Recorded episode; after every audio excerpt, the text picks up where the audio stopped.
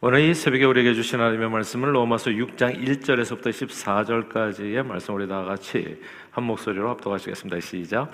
그런즉 우리가 무슨 말을 하리요? 은혜를 더하게 하려고 죄에 거하겠느냐? 그럴 수 없느니라. 죄에 대하여 죽은 우리가 어찌 그 가운데 더 살리요? 무릇 그리스도 예수와 합하여 세례를 받은 우리는 그의 죽으심과 합하여 세례를 받은 줄을 알지 못하느냐? 그러므로 우리가 그의 죽으심과 합하여 세례를 받음으로 그와 함께 장사되었나니 이는 아버지의 영광으로 말미암아 그리스도를 죽은 자 가운데서 살리신과 같이 우리로 또한 새 생명 가운데서 행하게 하려 함이라. 만일 우리가 그의 죽으심과 같은 모양으로 연합한 자가 되었으면 또한 그의 부활과 같은 모양으로 연합한 자도 되리라. 우리가 알거니와 우리 옛사람의 예수와 함께 십자가에 못 박힌 것은 죄의 몸이 죽어 다시는 우리가 죄에게 종노릇 하지 아니하려 함이니 이는 죽은 자가 죄에서 벗어나 의롭다 하심을 얻었느니라. 만일 우리가 그리스도와 함께 죽었으면 또한 그와 함께 살 줄을 믿노니 이는 그리스도께서 죽은 자 가운데서 살아나셨음에 다시 죽지 아니하시고 사망이 다시 그를 주장하지 못할 줄을 알미로다. 그가 죽으심은 죄에 대하여 단번에 죽으심이요. 그가 살아나심은 하나님께 대하여 살아계심이니 이와 같이 너희도 너희 자신을 죄 죄에 대하여는 죽은 자요 그리스도 예수 안에서 하나님께 대하여는 살아 있는 자로 여길지어다. 그러므로 너희는 죄가 너희의 죽을 몸을 지배하지 못하게 하여 몸의 사욕에 순종하지 말고 또한 너희 지체를 불의 무기로 죄에게 내주지 말고 오직 너희 자신을 죽은 자 가운데서 다시 살아난 자 같이 하나님께 드리며 너희 지체를 의의 무기로 하나님께 드리라. 죄가 너희를 주장하지 못하리니 이는 너희가 법 아래에 있지 아니하고 은혜 아래에 있습니다. 아멘. 예수님을 내 마음의 구원자 주님으로 영접하면 구원의 확신을 얻게 됩니다. 율법을 지켜서 어떤 선한 행위나 공로로 우리가 구원을 받는 것이 아니라 오직 하나님이 거저 주시는 그 은혜로 인하여 예수 그리스도를 믿음으로 말미암아 우리는 모든 죄와 허물을 사함 받게 되고 하나님의 자녀가 되는 권세를 얻어서 영생의 소망 가운데 살게 되는 겁니다. 이 예수 믿는 성도들은 죽어도 살고 살아서 믿는 자 영원히 사는 이 부활 신앙으로 인해서 언제 죽어도 천국에서 눈을 뜬다는 그 확신 가운데 죽음도 두려워하지 않은 삶을 살게 되는 겁니다. 그래서 이 기도도 이렇게 하게 되는 거예요. 오래 사는 것이 아니라 하루를 살더라도 주님을 위해서 살다가 가기를 원합니다. 이렇게 기도 제목이 바뀌는 게 이게 부활 신앙 때문에 그런 겁니다. 죽음도 두려워하지 않는 거예요. 오늘 눈을 감는다면 행복한 것 아니겠습니까? 이 땅의 그 어떤 삶보다도 더 아름답고 복된 하늘나라가 열리는 거 아니겠어요? 아, 그러기 때문에 죽음도 두려워하지 않은 신앙으로 살게 되어지는 겁니다. 자, 그런데 예수 믿어서 모든 죄와 허물을 다 용서함을 받고 죄와 사망의 권세에서 자유함을 얻게 된 그리스도인들이 이제는 앞으로 어떻게 살아야 될까요? 제가 이게 참 궁금했었던 삶이거든요. 왜냐하면 예수 믿으면 이제 구원의 확신을 가졌는데 왜 이 땅에서 계속 살아야 되나 이제 이런 게 궁금한 거잖아요.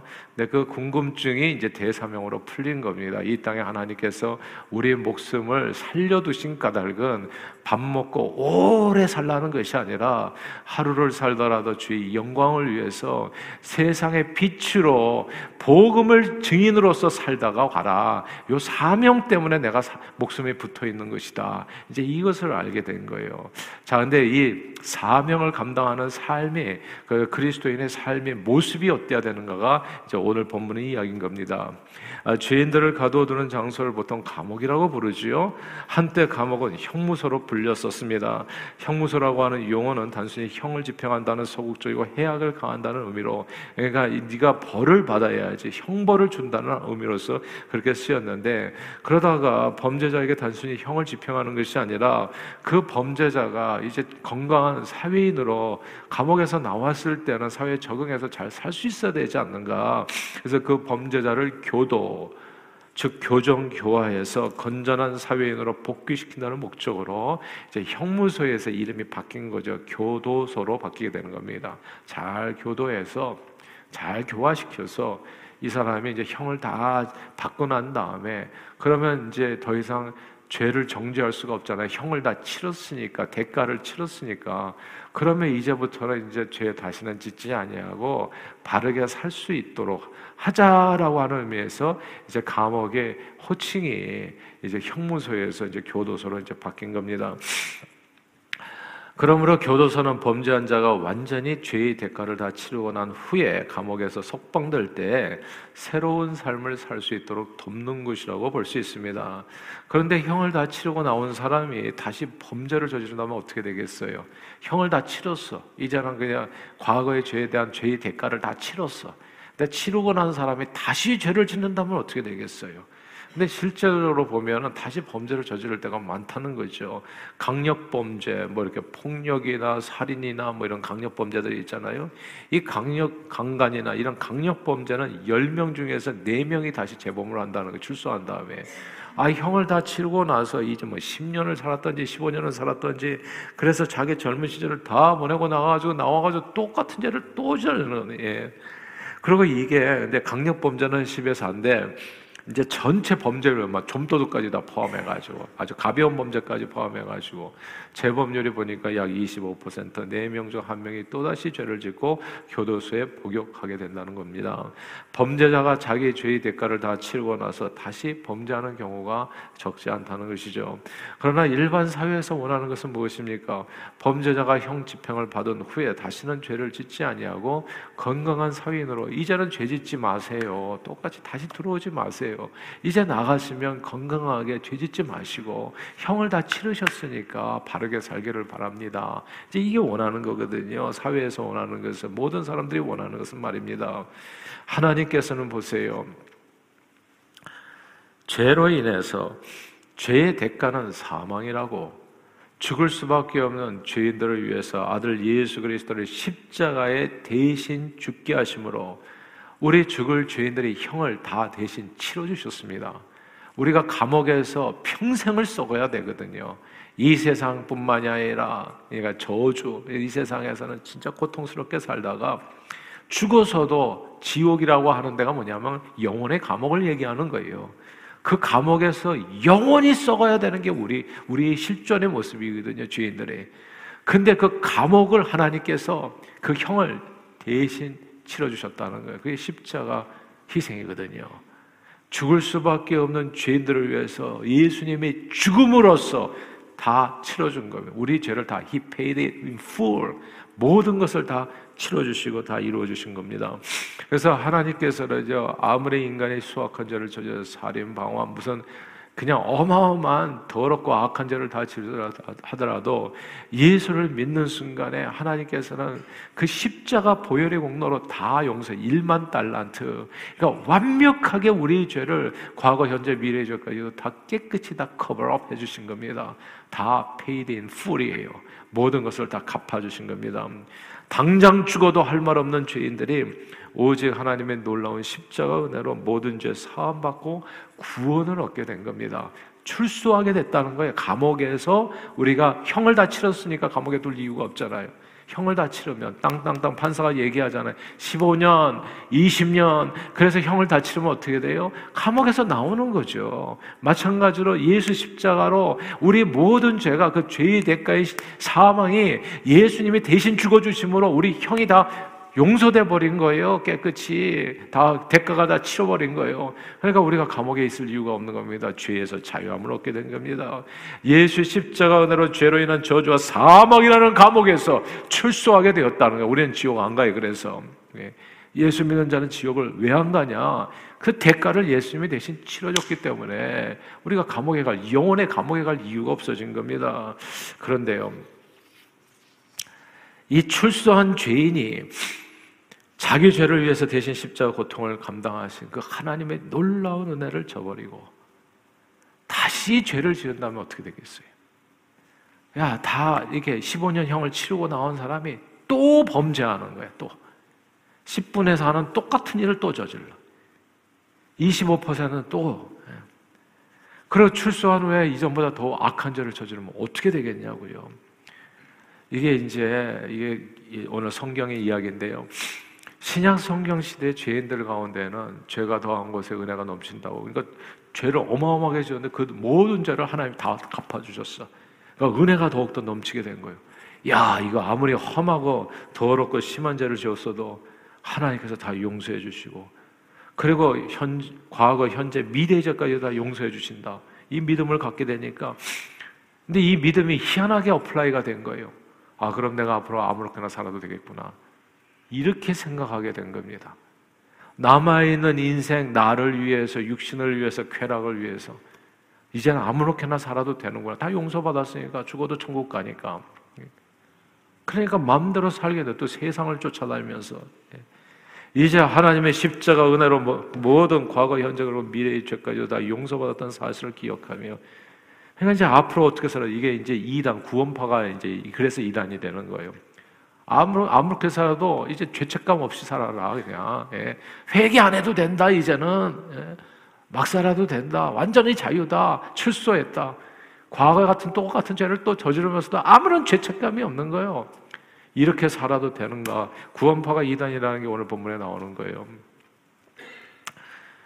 하나님께서는 이런 모든 죄를 다 용서해 주시리라 생각해서 별 생각 없이 과거의 지은 죄를 다시 반복하면서 살아가는 것. 미움, 시기, 질투, 다툼, 음란, 방탕, 당짓고 험담하고 우상 숭배하고 세상과 돈과 쾌락을 하나님보다 더 사랑하고 도대체 교회 다니는 것 외에는 세상 사람들과 하나도 차이 없는 삶을 사는 그런 교인들이 늘어난 겁니다.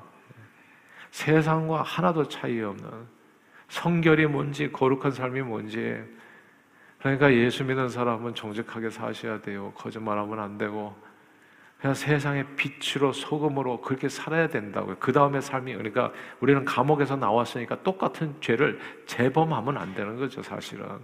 아 근데 재범하는 사람도 있었어요. 똑같은 죄를. 아이 다 용서받았는데 뭐가 문제냐? 예.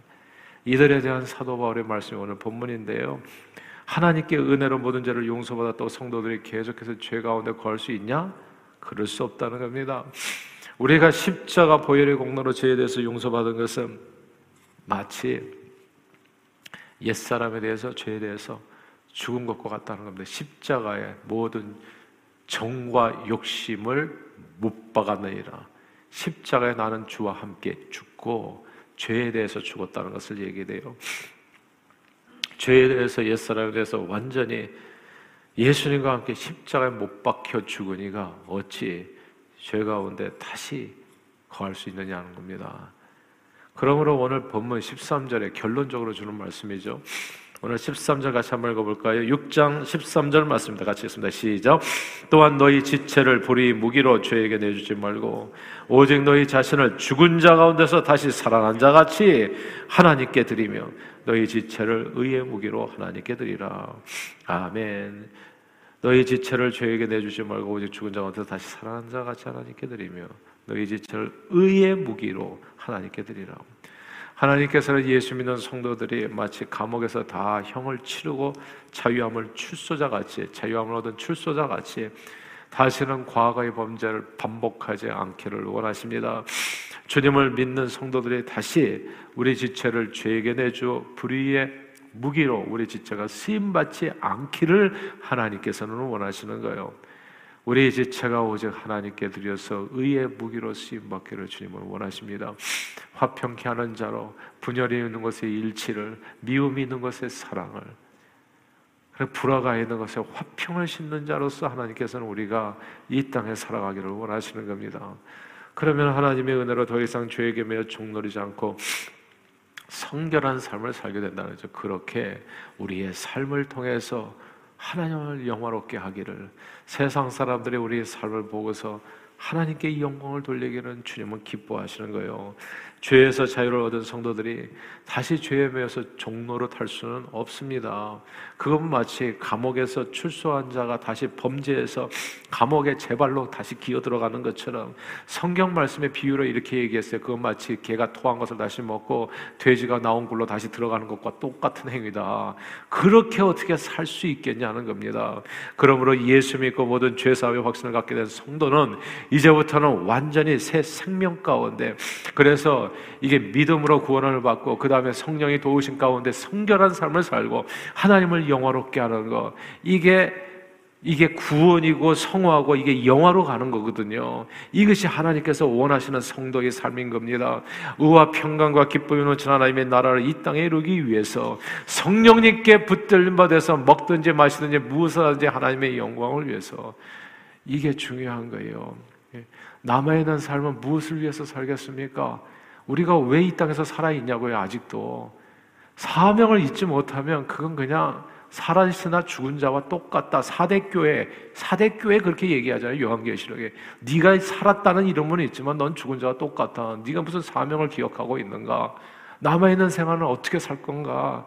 이게 계속 주님 주시는 말씀이라고요. 우리가 다시 새로운 생명을 얻었으니 이제는 죄에서 떠나 성령님께 붙들림 받아서 하나님 나라의 영광을 위해서 존귀한 하나님의 자녀로 그리스도의 향기를 내면 많은 영혼들을 주님 앞으로 인도하는 삶을 살라. 이것이 우리에게 우리를 구원하신 하나님의 뜻인 겁니다. 그러므로 늘 예수 십자가 은혜를 마음에 새겨서 내가 출소한 죄인이구나. 예. 내가 이 감옥에서 출소했구나. 예수 십자가 은혜로 내 형을 주님께서 다 치러주셨어. 그래서 모든 죄와 약함을 다 십자가에 같이 못 받고 그리스도와 함께 의와 진리와 거룩함으로 주심을 받은 새 사람으로 오늘도 말과 생각과 행실에서요. 하나님께 우리의 삶으로 영광을 돌리며 늘 선한 말로 은혜를 끼치고 선한 생각으로 그리고 선한 행동으로 하나님 앞에 영광을 돌리며 영원 구원의 풍성한 결실을 맺는 매정하는 저 여러분들이 다 되시기를 주 이름으로 축원합니다. 기도하겠습니다. 하나님 아버지 죽을 수밖에 없는 죄인들을 예수 십자가 공로로 우리 모든 죄와 형벌을 대신 다 치러 주시고 우리를 이 감옥에서 죄의 감옥에서 자유케 해 주심을 감사합니다. 우리는 지옥 안 갑니다. 영원의 감옥에 안 들어갑니다. 왜냐하면 예수 십자가로 그 무서운 저주와 사망의 감옥에서 우리를 건져 주셨기 때문입니다. 감사합니다. 그런데 우리가 어떻게 똑같은 죄를 다시 저지를 수 있겠습니까? 주님, 우리 심령을 도와주시고 성령님 역사해 주셔서 이제 다시 똑같은 죄를 짓지 않냐고 우리 몸을 하나님이 기뻐하시는 거룩한 산제사로 드려 주님을 영화롭게 하고 많은 영혼을 주님 앞으로 인도하는 일에 존귀하게 쓰임받는 저희 모두가 되도록 우리 발걸음을 주님 앞에 서는 그 순간까지 주장해 주옵소서 예수 그리스도 이름으로 축복하며 기도하옵나이다. 아멘.